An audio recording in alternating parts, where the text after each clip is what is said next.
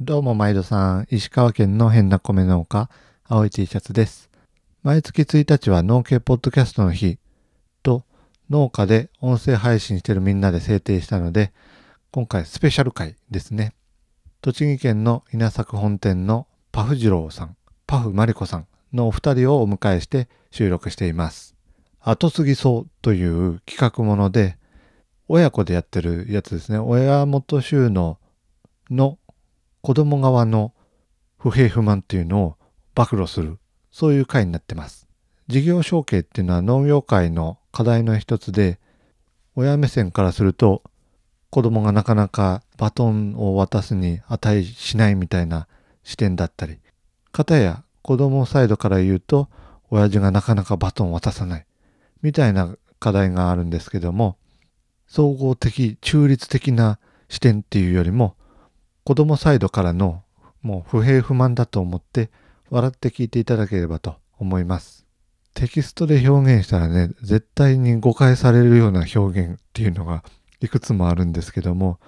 割と親元収納の子供あるあるな部分があると思うので、共感してもらえるとこはあるんじゃないかなと思います。ね、収録始めて、始めたか始めてないかぐらいのタイミングで、伊藤君の親父さんがズームに乱入して話しかけてきたりとか、あとは収録の途中に、えーパフじろうさん、パフまりこさんの親父さんがズームのところに入ってきたりっていうようなことがあって、家族経営でやってる農家あるあるやな、みたいなのが結構終始続いたような感じですね。で、ビデオ会議ツール、ズームを使って収録しとったんですけども、途中でズームが落ちちゃったりとか、あとは、ズームのレコーディングが途中で止まってたりとか、そんなトラブルもあって、え音質が安定してないっていうところがあるんですけども、お聞き苦しい点、あらかじめご了承ください。それでは本編どうぞ。青い T シャツ24時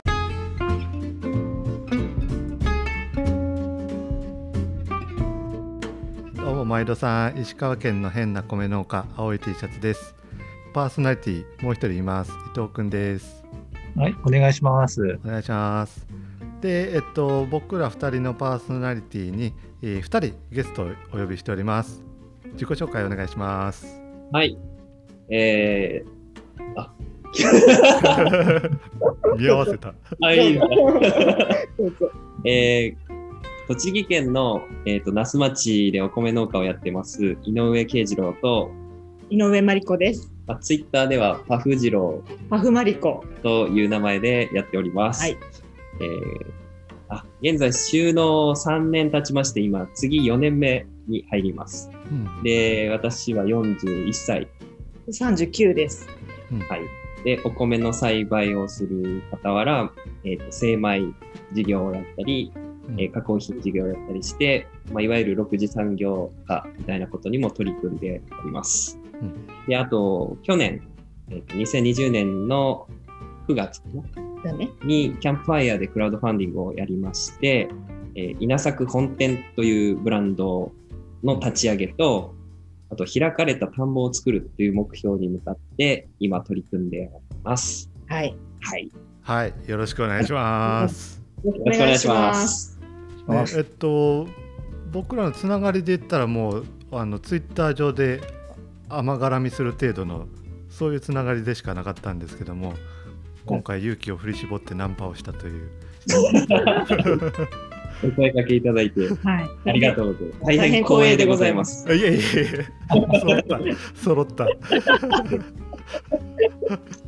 の間、アキリナさん出てましたよね。ああそうそうそうすごくないですか？え、どうやってアポ取るんですか？え、普通にカチャカチャってできるもんなんですかもうその関係性なんで僕ともなると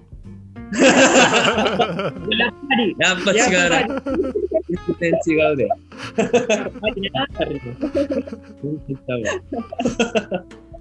藤君基本音出せる感じだよね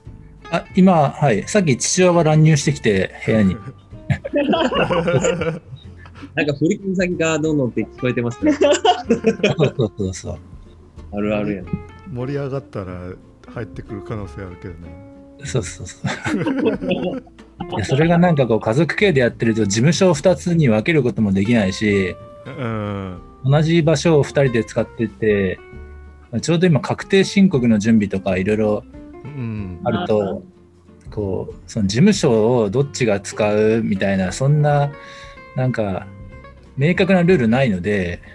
先にいる方が使うみたいな、うんそんな、そんなのもストレスですよね。使いたい時に使えないし、早速あるあるが なんかそれがいつ使えるかもわかんない。あるあるが出てる。そうそうなんか、いや今日、今日と明日使うとかっていうのが分かってたら、じゃあ違うことしようかと思うんですけど、うんその日になってみないと分かんないから、そうやね。だけどそれをじゃあルール決めてなんかしようかっていう感じにもならないし、ならならうん、なんかそれが、まあ親子でやってる家族経営のなんか嫌なとこですね。うん。うん。あれそれ前まではファーム稲作えっとかえっと英語ファームで数字で1739ってやってましたけどそれから稲作本店っていうのに屋号を変えたというかなんかそんな感じですかね。そうですね。基本、その、やってる人間は全く変わってないんですけれども、あの、まあ、それも後ほどの話であると思うんですけど、事業承継あるあるみたいなのでそうなんで、す。うんうんうん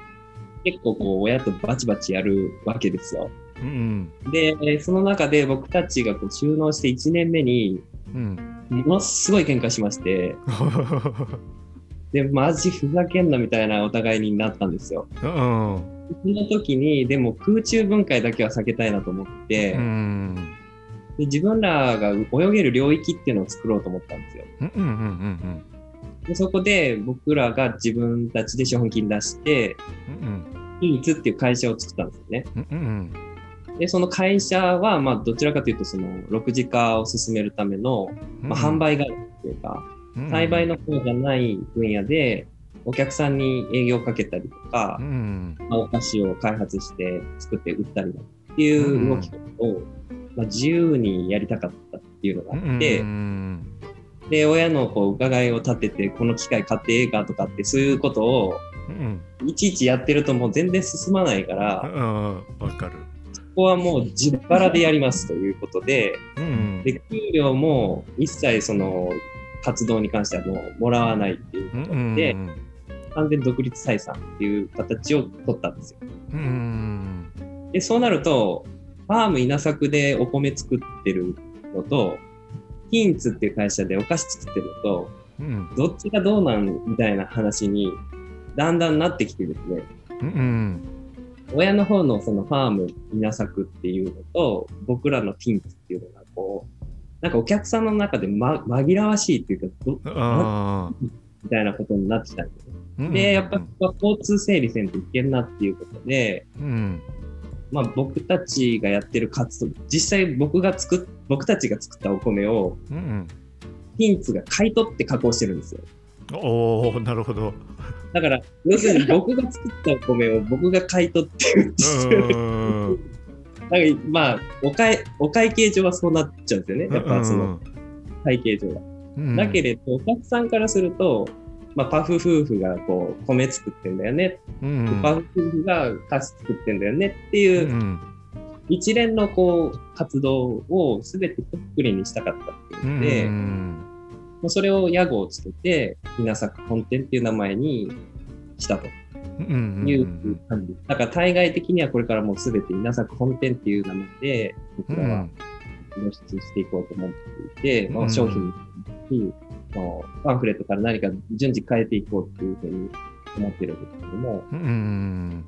そういう段階です。あるあるですね。は僕も結局やったのはネット販売で、い。えっと親父がパソコン全然いらん人やし、はい。これは邪魔されんなと思ってでえっとホームページビルダー買ってきてホームページ作ってで最初なんて売れる量あの大した量じゃないんで、えーうちがもともと直売してたお米のちょっとおネット用にっていうような振り分け方でやっててで親父に邪邪魔されなかったっていうところあるんですよね。うん。やっぱね、ね、お米難しいですよね。お米ってもう11月に取れたら、農協にドカンって農協なりおろす、ドカンっておろせばすぐにお金が入ってくるのにうん。わざわざそれを残してうん。で直売するっていうリスク。うんうん多分その父からするとそういうリスクは許容できないうんうん範囲なんですよね。なんで残すんねんみたいな。なんでやねんみたいまあ、うちの、でも、父親はそういうことな。はまあそういうことはあんまり言わないんですけど、チャレンジすることに関しては割と寛容寛容的なんですけど。うんただ、その、やっぱ方針として、僕らはその、6時間みたいに加工品作って売っていきたいみたいなところを収益に足し引いていこうと思ってる。から、うんうん。どっちかというと父親は面積増やしうて、ん。うん売り上げ伸ばしていきたい派なんですよね。うん。その辺のそのギクシャクした分とか、そういう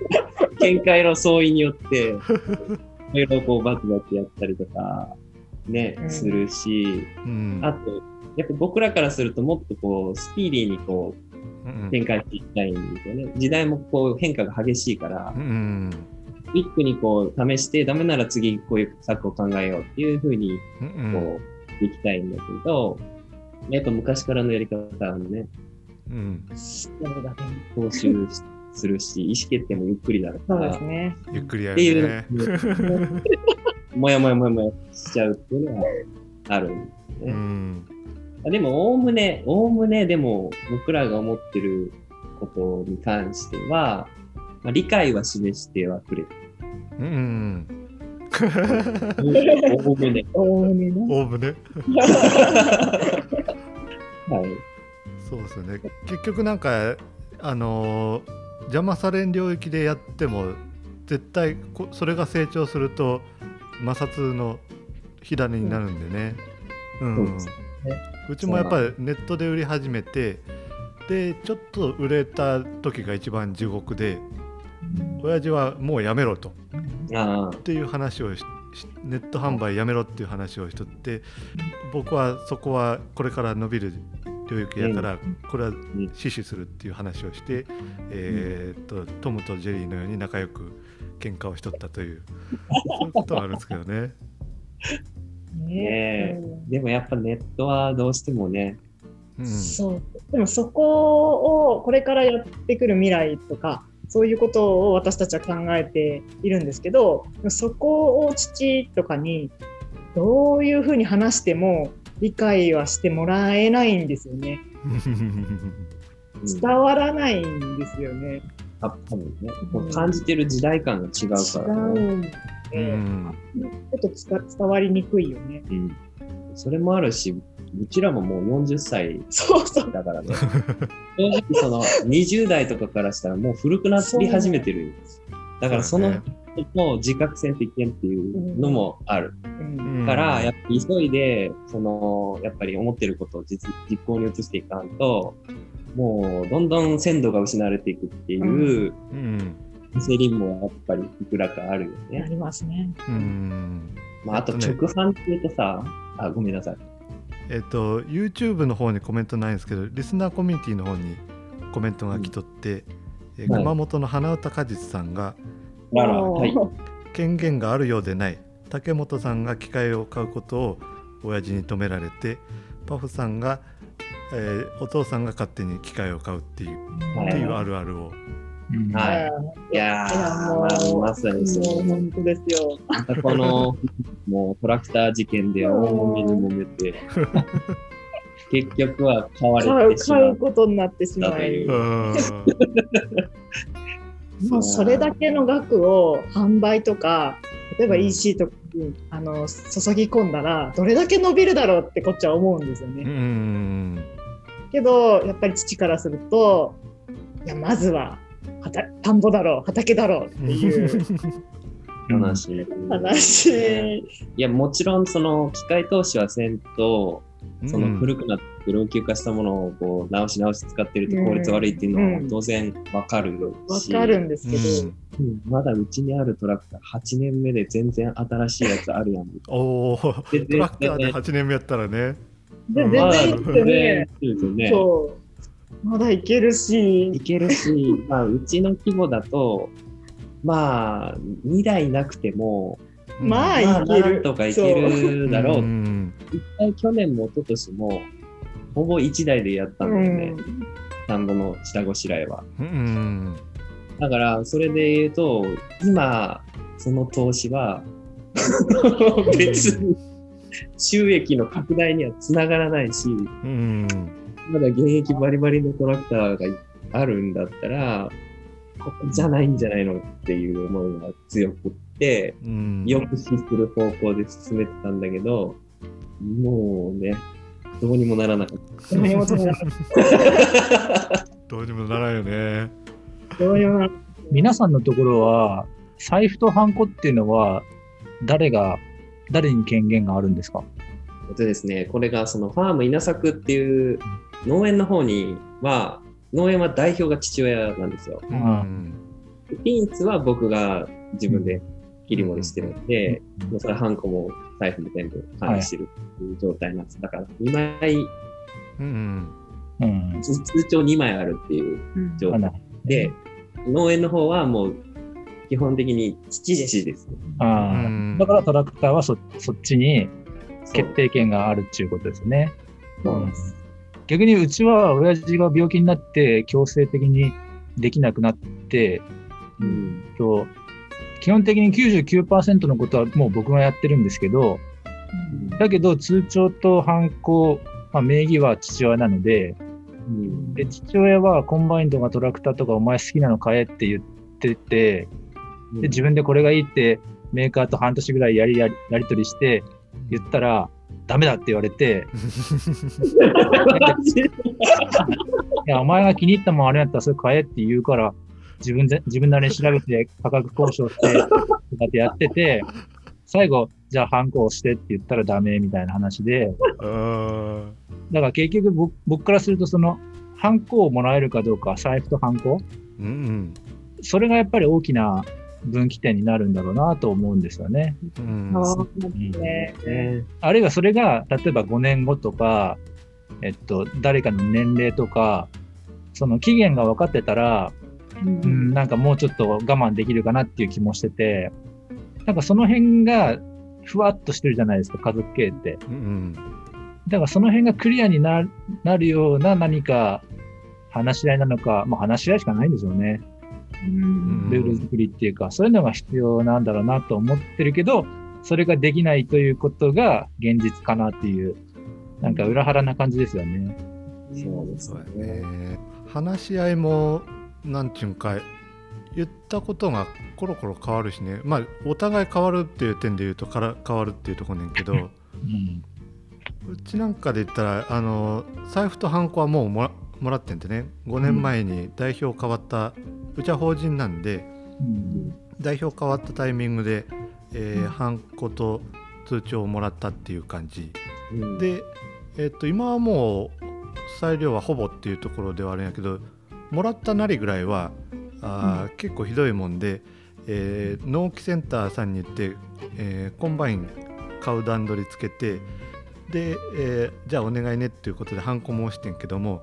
後日農協の納期センターさんから電話かかってきてなんか親父さんにこれ話してあるんけって言っていや関係ないですよっていうこと言ったらなんか親父さんが全然違うこと言っとってこれって大丈夫なんけっていうような話があって、えー財布とハンコはもらってもあの社会的には親父さんがっていうようなところもなんか名残として残るなっていうのは感じ取るところなんでね。はいなんか私たちのところもやっぱり財布とハンコうんを持つのが重要だなっていうのをあの感じて、うんで、この間、あの、法人化しようっていう話をしを切り出して、うんで、財布とハンコこちらに、あの、来るように、うんな話にしたんですよ。はいはいはいはいはい。それで、まあね、いくらかその、まあ、家計と、親の家計と事業のお金っていうことで分けられるかなっていうふうにお思ってるんですけど、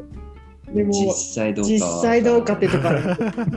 手元さんがおっしゃったように、まあ対外的には父親の方が名も通ってるし、うんなんかそっちが代表みたいな感じで思われるかもしれないなっていうところはうん。あります。いや、これがその、スムーズにいくかどうかもさ、まだ現活躍活躍は取れないというか、あの、うん僕うん。らにあの、もう、見見えない未来がそうだね。真っ暗闇よな。まあ、その、僕らのロジックで言えば、その法人化して、うん。事業資金は事業資金。うんその、ちちょっとグレーな、その、軽トラとかそういう、なんか微妙なラインのところの経費については、もうどっちかに切り切り離すという形にして、うん事業の部分だけを僕たちが後を継ぐと。うん。で、あの、家の話ね、うん。これと混同する場合が出てきて、うんあの、この人のお兄さん、長男、あこの人は、あの、じまあ、長女だけど二人目だから、うんうん長男で東京で公務員やってるんで、うんまあ、農家は継ぎませんっていう。うんうんスタンス。だだから、その、家の財産とか土地っていう話とか、山とかになると、それは長男の話であって、うん僕なんかはこう、よそ者で向こうで来た、向こうっていうかな、うん。あの家には入ってませんし、うん。だから、その、どちらかというと、事業の形で僕たちは関わってるんだけど、うんこう、家までこう、僕が乗っ取ろうとしてるみたいな風に見られかねないところ、それがすごいこう、難しいというか、あの、線引きが。要するに財産じゃなくて、事業だけを考えて言ってることなんだけど、うんそのふ踏み込むところがこう、境界線がこう難しいとうん。のがある。法人化されるとある程度すっきりしそうな感じはありますよね。そうですね。うん。だから、やっぱりその、まあ、ささっきのはいハンコと財布っていうことだとか、まあ、あとはその、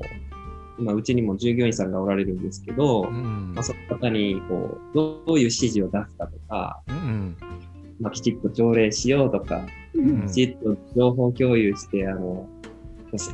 まあ、解決していこうやとかっていう基本的なとこすらまだこう曖昧で、うん。そう、それしかないんですよ。あ、朝礼すらない。うん。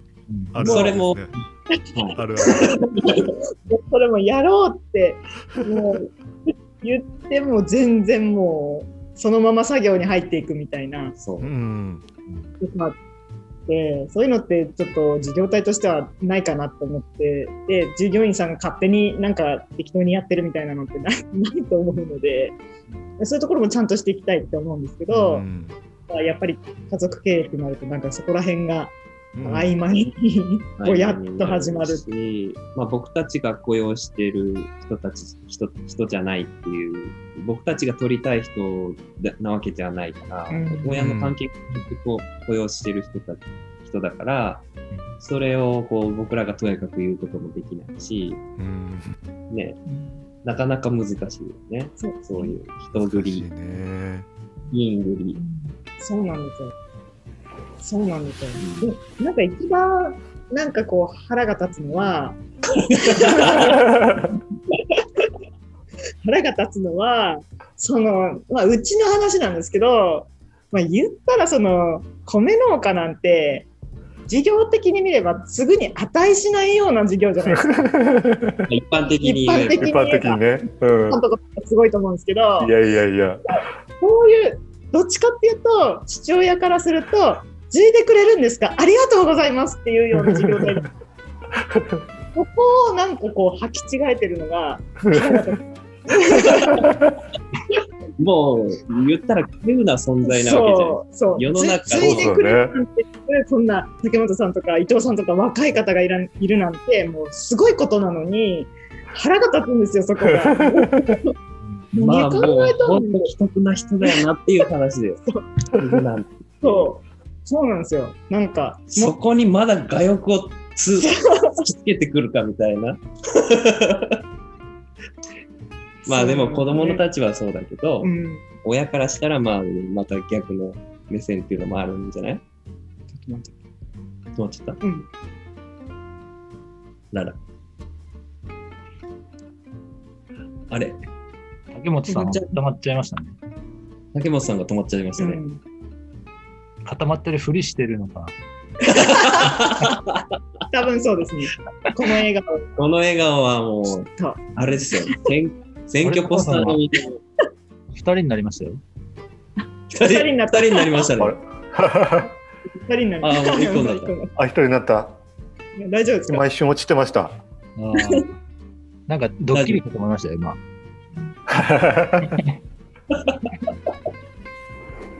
そう。まあ、ある、あるよね。あるあるなんですけど、そこが腹立たしいなっていうところは思思います。うん。もっとすごい儲かってる事業体なんだったらさ、その家の確執がとかあってもいいいいと思うんだけどさ、うんそんなんじゃないじゃん、農業あーって。そう、そんな要素はないですよね、確かに。ないですよ。ね。説明 のピンチの中で、そうあのね、まあ、救世主のように現れたみたいなところを、その救世主に、いや、お前のやり方あかんで、みたいな。いやー、来てくれてありがとうじゃなくて、お前のやり方、これあがダメかんで。ダメなんやろ、これが。これはダメなぐらい農出てくるからね。もう農業界だけじゃないでしょうね、やっぱり。うんあそうですよね。うんそれはそうかもしれんね。家業を持つ家の宿命というか、うんうんそれの最こう最たるやつが大塚家具になると思うんですけど、あーまあそうですうね。ん結局、うん、なんか、きっとこの、そう、えっと、事業承継ってその、例えばその関係性とか、感情面とかによる問題と、うんそうじゃない問題と多分大きく分かれちゃう、わうん分けるべきなんだろうなと思ってて、うん。なんか、ななんて言うんですかね。感情面って多分、もうどうしようもない部分があって、だから感情面じゃない部分でなんかこう改善していけば、うんもうちょっと前進するっていう部分があるんじゃないかなとは感じていて、うんなんかそこを模索していく方が、こう、健全というか建設的だなっていうのは、うんも含めてすごい思ってて、うん。そこをなんかツンツンしたいんですよね。うんそうやね。まあ、そういう点で言うと、あの私たちが法人化を切り出したうん時の言い文句として、その法人化をしないと、その年齢的に70歳ぐらいになると、ローンを組めなくなるよとか、うん組みづらくなるよとか、はいはい。そういう、なんていうか、感情とは全く関係ない、うん。基礎とか、そういう点をこう、ツンツンしていったっていうところ、あーまああるよそう今回ちょっと父は納得してくれたんですよ。う。ん。倒して私たちに代表権を渡すということで納得をしてくれたので、まあ、そういうところが響いてたのかなっていうのはうん少しある。まあ、その納得が、あの、覆らないことをあ祈るけど、うん、そ こだよね。そうでも、うちは、いかなかったんですよ。そうそうの提う案んに、うんうんと、まあ、実際ちょっと今、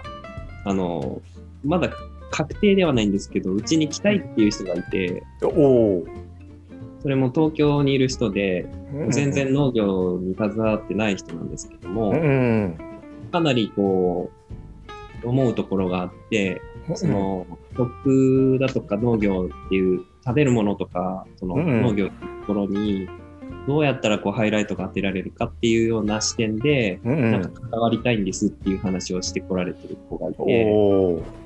で、なんかこう、農作業ベタベタに入ってくれるとか、その農業大学校出た人みたいな、そういうキャラの人では全然なく、うん。まあ、バリキャリの人、うんじゃあバリキャリの人が急にこう、うんそういう話をしてきたんですよ。で、それはなんかクラファンでそういう僕らの動きを見て、うん。てくれてみたいな話から来たんですけど、やっぱりこう、なんかそういう人がこう農村に入ってきてうん、実際に事業としてこうドライブしていくのの、まあ、うんメンバーが入ってくれるようになると、全然違ったその見え方っていうか、うん。その商品なり、そのアウトプットするメッセージなりっていうのが変わってくると思うんで、うん。そういう点でその法人っていう形態うん。で、そのきちっとしたこう家族経営からの脱却を図っていくための足がかりっていうのを、あの作っていけるきっかけになるかなって思ったんですうよね。っていう切り口から。で、それとともにさっき言ってたその借り入れの話だとか、まあ、あと補助金に関してもやっぱりうん。法人の方が圧倒的に有利になってきてるし、まあ、農水の、農水関係の補助金に関しては、うん。もあるし、まあ、当然借り入れの金額も法人になると全然、あの、なんていうんですか、借り入れ,、ね借り入れ額のバッファーが大きくなってくるうと思いますし、まあ、そういう資金調達面とか、その人をどういうふうに、うんあの、雇用してやっていくかとかっていうことを考えたときに、やっぱり法人化っていうのは避けられないんじゃないかっていうのを、うん。まあ、冷静に話してみたんですけど、で、実際その父親のところにも法人化しているところへの、あの、有利な助成金とか、そううん。そういう医療とかはしょっちゅう来てるんで、やっぱそれは見てるよね。そうだね。で、やっぱ法人にした方がいいんだろうなっていう思いはあったみたいで、うん。お互いの共通項っていうか、そっちに向かった方がいいだろうっていう着地点は、うん。そこで一致できたのかなっていうのがあって、まあこれを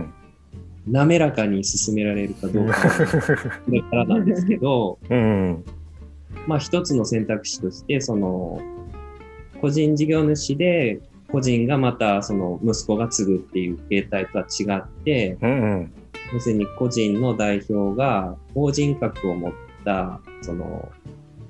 要するにうん。疑似人格っていうのかな、う法ん。人になると。で、その代表をまあ、どっちかがやるっていうような、うん。形で、たら、まあ、割と、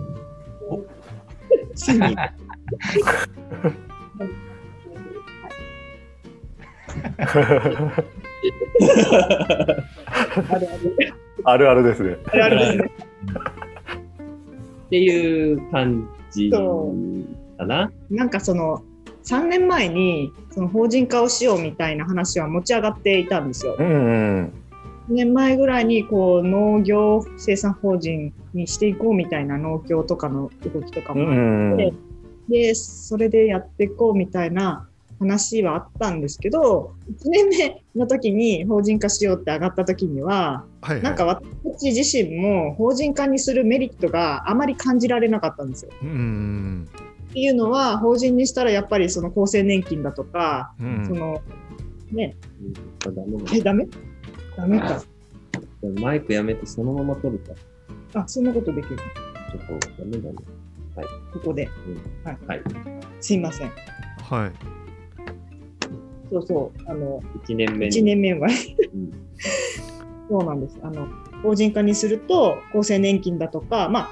うん法人化なりのお金がかかるじゃないですか。うん。でそれについて、あんまりその外部からの出資を受ける予定もなかったのでう、ん。メリットないなって、その時は考えてたんですよう。ん。し、なんかそういう人が来たいみたいな話も全くかったしなかったし。うん。で父親ともそんなにまだこじれる前だったので、必要性を感じてなかった。うんこじれてこじれてた すでに。徹底的にこじれてはなかった。た。で、まあ、その後、その、こじれたりとか、まあ、人が来たいとか、そんな話があって、やっぱりその法人化するっていうキーワードは、一つその証券にうん。有効なのかなっていうのは、すごく今感じてるところです。うん。まあ、それと、多分その、僕らがこう、3年やってきた中で、うんそのどういうふうにこの農園をしていったらいいんだろうかみたいな、うん。まあ、おぼろげながらこう道筋みたいなのが、当時は全く見えなかったんだけど、うんうん。まあ、今なんとなくこう、こうしていったらこうなりそうだな、みたいなところがあって、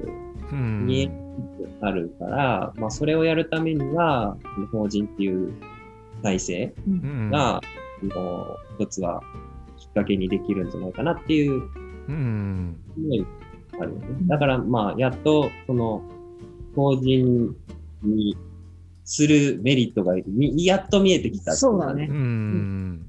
僕らにとっては。そうだね。収納する前からビジョンを描いてもそれってこう実際の歩幅にあったもんじゃないし描いたところでみたいなところがあるんでそれが3年やってきたから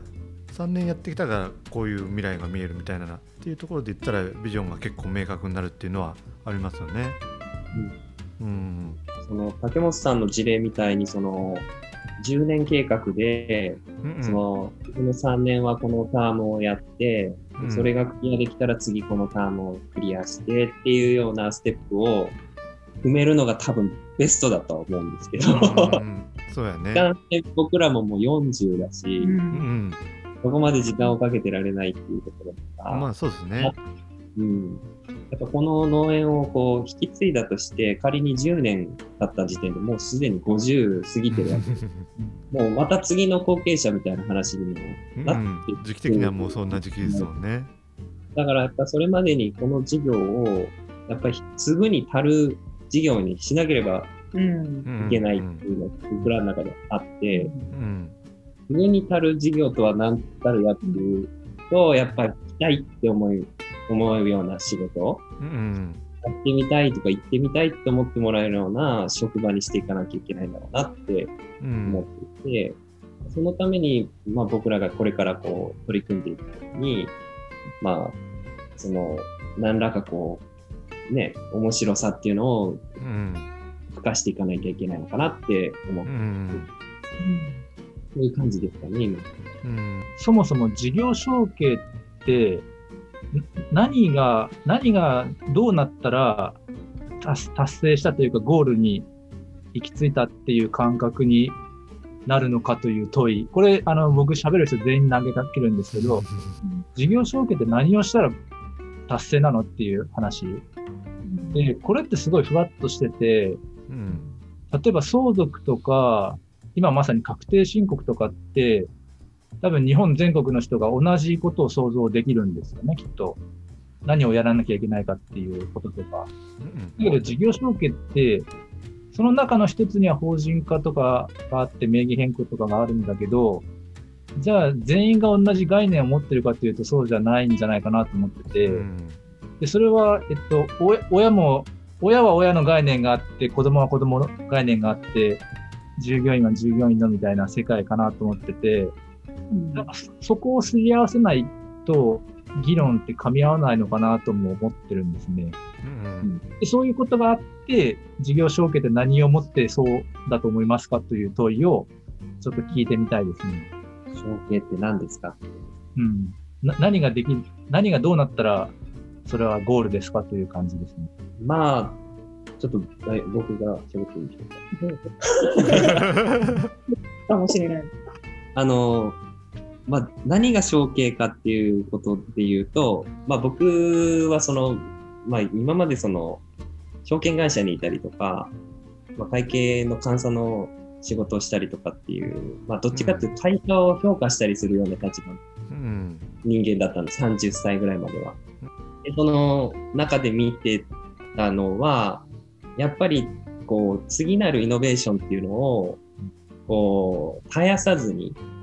例えばそのソニーがウォークマン作った後に iPod を作られてこうぶち抜かれてしまったという現状があるわけじゃない。うんやっぱりその次なるイノベーションをソニー自身がこう発揮できていれば今と全然違うソニーの、まあソニーも素晴らしい会社だとは思いますけどう、ん感っていうのは出せたんだろうなって思うんですよね。だからその事業承継っていうのもその規模の差は全く違うところではありますけど、その親がやってきた、まあ、例えばうちだと二十数ヘクタールをこう農園として拡大してきたっていう事実は実際にあって、うんでその時流に合わせてこう国の政策に合わせて面積を広げてきてで実際その機械投資もこなしながらその今存続できてるっていうことはもう本当すごいことだとは思うんですよ。実際それをやってきたっていうことは。でそれを次なるイノベーションという形でどういうふうに今後引き継いでいけるかっていうところをやる会社やる会社というかやる組織とやらない会社っていうのでもう衰退して辞めてしまうかうん。存続して、こうこう事業として、まあ、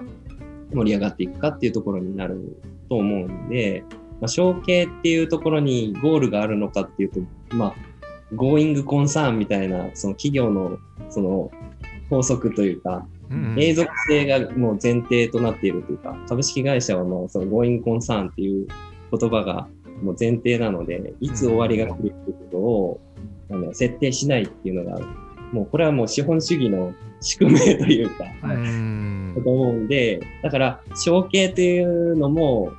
まあ、ゴールはないんだけれど、イノベーションを絶やさないっていう、うんうんはいここなのかなと思っていて、で自分が今バトンをも持たせてもらえるとするなら、次なるバトンを渡す人までに、どういう、こう、イノベーションというか、あの結果が出せるかなっていう、うんそのつなぎ役でしか自分はないと思ってうんいるので、まあ、そんな感じですかね。答えになってますかね。結構、あの、もうやっぱり分かんないっていう人がほとんどで、うん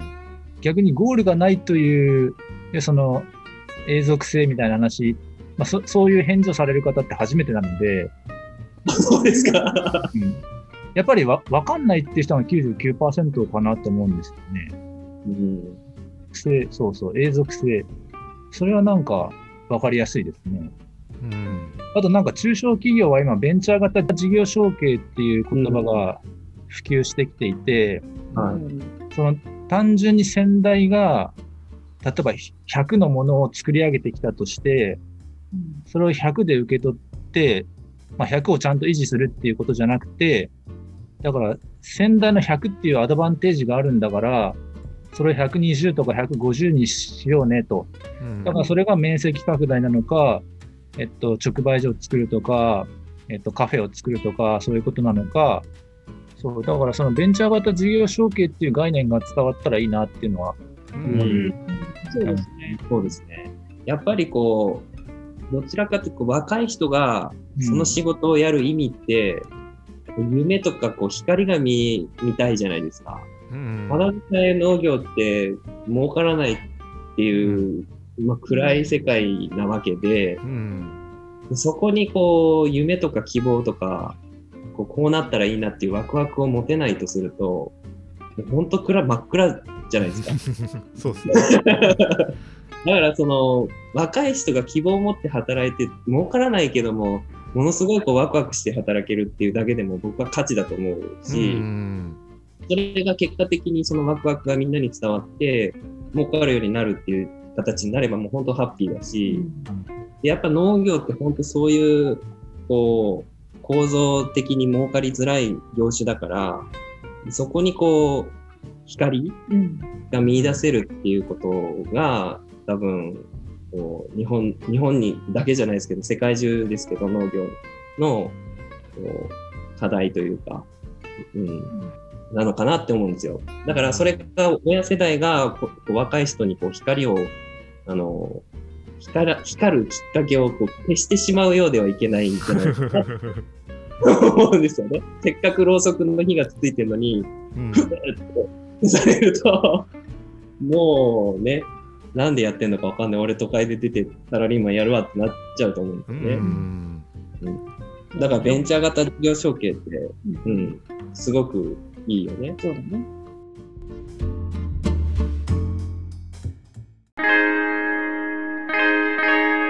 青い T シャツ24時農業系ポッドキャスト青い T シャツ24時はお便りを募集しています。青い T シャツ24時公式ツイッターやってまして、そこにお便りフォームがありますのでお寄せください。ご意見、ご感想、企画ものの 4H クラブの保健室、後継者のよりどころ後継ぎそうなどお寄せください。少数生へのリスナーコミュニティも LINE でやってますので、ご興味ある方は Twitter の DM ください。Apple Podcast の評価レビューもお待ちしています。良い評価いただけると嬉しいですし、良くない評価も聞こうっていう人の参考になるかと思いますので、よろしくお願いします。それでは今日もお気をつけて。